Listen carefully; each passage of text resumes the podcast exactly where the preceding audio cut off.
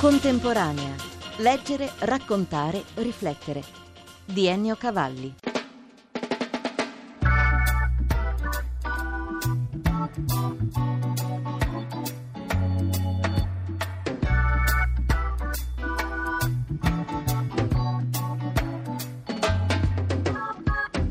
Stanze con vista sull'umanità.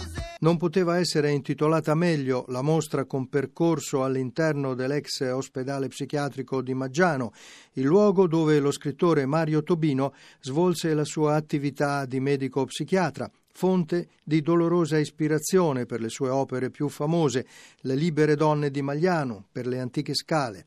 La mostra resterà aperta fino al 29 gennaio accanto ai terribili strumenti di un'epoca che ha fatto i suoi danni, le camicie di forza, le macchine per l'elettroshock, tracce di un'umanità rassegnata, pitture e lavori manuali prodotti dai ricoverati, i loro ritratti fotografici, le cucine dell'ospedale, i lunghi corridoi senza uscita, gli arredi originali dell'epoca di Tobino.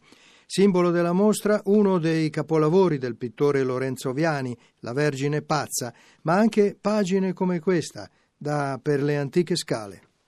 A quel tempo la follia non era ovattata, dissimulata, intontita, mascherata, camuffata come oggi con gli psicofarmaci. La follia esplodeva uguale a un vulcano. Nei cameroni, nudi o malamente coperti da una camicia sdrucita, urlavano i matti, in parte legati con le cinghie ai braccioli del letto.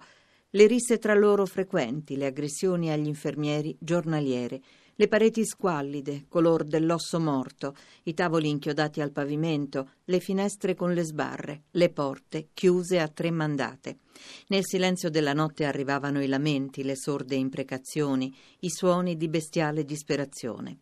Così dalla parte degli uomini e ugualmente nella divisione femminile. Da questa in più gemeva la miseria del sesso. Tutto era carcere. Il romanzo Le libere donne di Magliano invece comincia così. Il manicomio è su un colle, un piccolo colle nella vasta pianura lucchese. Il colle si chiama Santa Maria delle Grazie. Il paese più vicino è Magliano ed è questo nome che è celebre nella provincia di Lucca. Essere stati a Magliano significa, ridendo, essere stati matti. Il manicomio si divide in maschile e in femminile. Ciascuna divisione è ordinata e disposta secondo il grado di agitazione e pericolosità. Si parte dai tranquilli e si arriva agli agitati. Tutti hanno deliri, alcuni come bestie ruminano cibi e respirano. Nel manicomio tutto si svolge tra i muri. È un castello che contiene 1039 matti, circa 200 infermieri e a quest'ora un medico e 19 suore. Le iniziative della Fondazione Tobino proseguono oltre il decennale della morte dello scrittore, scomparso nel 1991. Nel 2012 sono in programma tra l'altro repliche e un DVD della rappresentazione teatrale tratta dalle Libere Donne di Magliano, regia di Andrea Buscemi con l'interpretazione di Livia Castellana. Una nuova pièce sarà tratta dal libro Gli ultimi giorni di Magliano. E poi a Lucca, nel corso dell'anno, un convegno internazionale su neurobiologia e creatività attraverso le varie fasi della vita, dall'infanzia all'adolescenza alla senilità. Incontrammo Tobino per un'intervista nel 1980. Dopo aver lavorato per 40 anni nell'ospedale psichiatrico di Magliano di Lucca, era appena andato in pensione. Allora aveva 71 anni. Eravamo a Fiesole, nella villa dove viveva assieme alla compagna Paola Olivetti. Per lui, come sentirete, la vera liberalizzazione era arrivata con gli psicofarmaci all'inizio degli anni 50, ma gli scrupoli erano tanti e si allargavano alla cosiddetta legge Basaglia, approvata due anni prima. Se dovesse dire oggi, alla luce della sua esperienza e anche delle nuove teorie psichiatriche che hanno un po' rivoluzionato la qualifica, se non il destino del malato, che cos'è la pazzia, Tobino? Cominciamo alto, eh. la pazzia intanto non lo so, conosco la sua immagine, ho udito per tante notti in questi 40 anni, specie prima dell'avvento degli psicofarmaci, le sue urla, il suo grido, le sue implorazioni, i suoi pianti, la sua incomprensibilità, i suoi interrogativi tremendi e delle volte drammatici e tragici senza risposta. ho assistito alla malinconia endogena che vuole abbracciare la morte e quindi non so definire la pazzia, ma la conosco. La linea tra sani e malati e matti, diciamo la triste parola popolare, c'è un punto di divisione, c'è il sano che a un certo punto si avvicina, è un neurotico anche di una certa intensità, ma non è ancora entrato nel regno, nell'ade della follia. 40 anni tra i matti.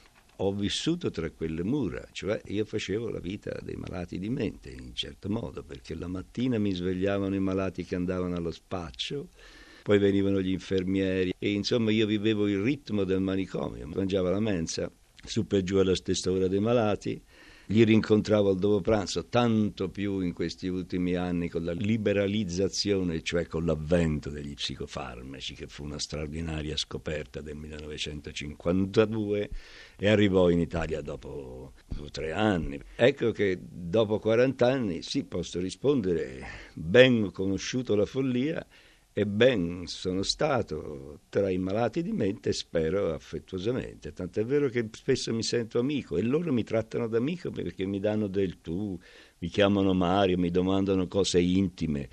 Ma adesso in questi giorni mi facevano certe malate, ma dove vai oh Mario? Ma sta qui, no? Ma sei sempre stato? Perché loro non gli sembra possibile, perché vedono la differenza tra me e gli altri medici, che i medici gli altri hanno moglie, figli, io no, sì, come vede sono qui a Fiesole, però la mia vita vera continua è sempre stata là, tra quei muri, che chissà per quale disposizione un mistero sono gialli, e adesso sempre più gialli polverosi, come contenessero ancora i deliri che delle volte per la verità o sono anch'io allucinato, mi parlano, mi sembrano incisi su quelle mura che hanno visto, quelle esterne e quelle interne, tantissime voci della follia, drammi, come dicevo, e ogni sintomatologia, ogni delirio, perché la follia è un termine generico popolarmente, ma poi presenta ogni varietà, ogni sfumatura, perché ogni malato ha la sua personalità, anche se dentro un quadro che è quello della schizofrenia, della psicosi manico-depressiva,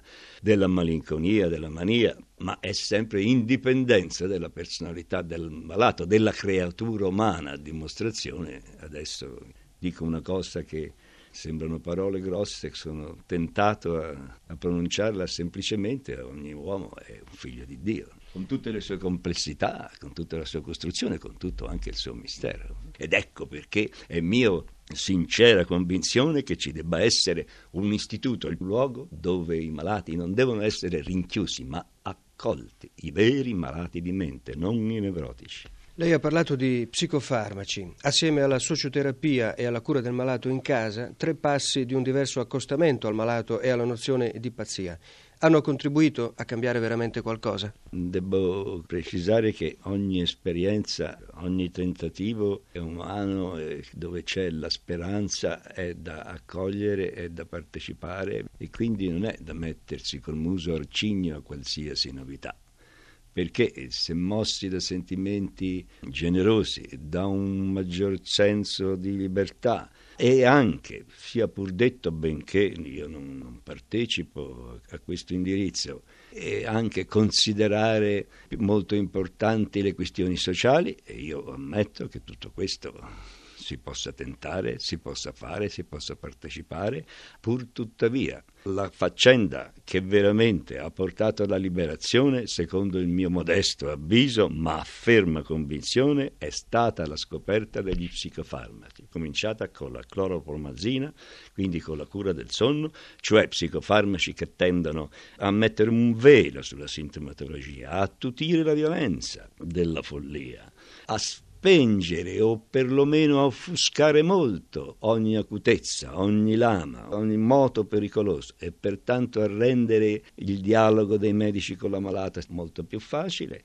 Nello stesso tempo c'è la grande domanda. Gli psicofarmaci velano la personalità, diminuiscono i deliri, li fasciano, li bendano.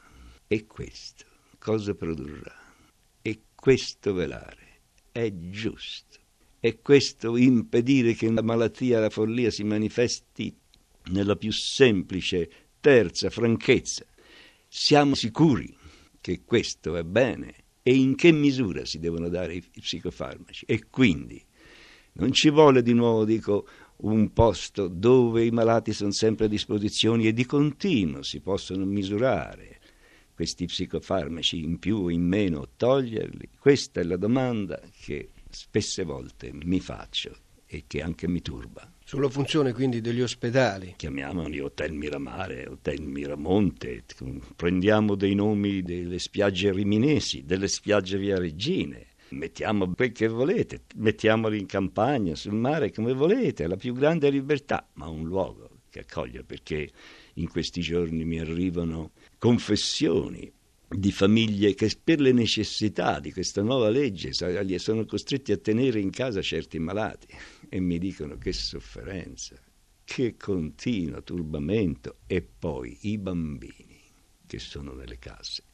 Ebbene, che di continuo un'ora dopo l'altra ascoltino, perché gli arriva, i bambini sono dei piccoli geni e comprendono tutti, agli arrivi questi tocchi di stranezze, di originalità malsana, insomma, gli arrivi la voce della follia. Questa è la domanda. E sarebbe bello, sì, sarebbe bello che la follia non ci fosse, che non ci fosse la povertà, non ci fossero le malattie, sarebbe bello, ma la vita è fatta così ci fu il peccato originale. Per liberare veramente le donne di Magliano, Tobino, e tutti i loro fratelli di sventura, cosa occorre? È una domanda complicata, ma anche mi pare in questo momento semplice. Prima la comprensione, poi insieme l'amicizia. Direi proprio in una parola molto semplice la cristianità, in questo senso che siamo tutti fratelli, insomma. Quando io pubblicai Le libere donne di Megliano, a quel tempo nessuno ne parlava e i medici di manicomio mi accusarono di avere troppo dichiarato la verità. In una strisciolina io eh, feci scrivere a Vallecchia l'editore anche i matti sono persone, sono creature degne d'amore. Lei non lascerà del tutto l'ospedale di Maggiano di Lucca, continuerà a studiarvi le carte del vecchio archivio. Cosa vi è rimasto sepolto? Cosa la stimola particolarmente? Eh, guardi, perché per esempio noi abbiamo un archivio che comincia l'Istituto dei Pazzi di Fregionaia, come allora si chiamava, incominciò a tenere le carte, come qualsiasi istituto, quindi dall'aprile 1773. Anche l'altro giorno guardavo, sfogliavo e c'erano le prime diagnosi. Dice monomania con giocondità. Poi un'altra, monomania con velata tristezza poi, per esempio, monomania prodotta dalla gelosia. Poi abbiamo una biblioteca, lo stesso antica, molto più di 100 trattati di psichiatria di ogni decennio passato fino ad arrivare so, ai primi dell'Ottocento. E sì che basta sfogliare qualcuno di quelli che vengono fuori degli interrogativi e dico, ma insomma, eh, le cose non sono cambiate, vero? C'è il freno astenico, c'è l'eccitato, c'è l'acuto, ecco Ecco perché la domanda che gli psicofarmaci ora tutto velano è la domanda che mi sorge. Sarà giusto? Del resto, anche nella prefazione che ho fatto per gli Oscar delle libere donne di Magliano, mm, mi dispiace citare me stessa, ma vi sono costretto, scrissi questo interrogativo, che mi ricordavo certe malate nel prato felicissime, come delle diane cacciatrici, che cantavano, ballavano, forse certo davano ore e cantavano tutta la notte. E ora non si ascolta più nessuna voce. Mi diceva l'altro giorno l'ispettore, dice si ricorda, c'era il tale, citava il nome, era allegro, c'era tra l'altro, quell'altro come era divertente, si ricorda quell'altro che aveva il volto così cupo, che sembrava che avesse addosso la morte, che ci faceva timore, perché dice cosa farà? Era uno diverso dall'altro, erano come tante altre persone, e ora invece camminano, camminano da soli come torpi durmaconi. E io che già avevo ben visto questa cosa, perché bisogna stare sempre attenti agli infermieri, perché ci sono di quelli teste fine, perché ci stanno dalla mattina alla sera, eh, poi gente di campagna, sai che attenta alle leggi naturali. Ed ecco l'interrogativo. E il tempo svelerà e scioglierà tutte le cose. Sempre però ricordarci questo, non badare tanto all'astrazione della scienza quanto sempre tenerci in mente che davanti abbiamo una creatura umana ed è a lei che dobbiamo stare attenti.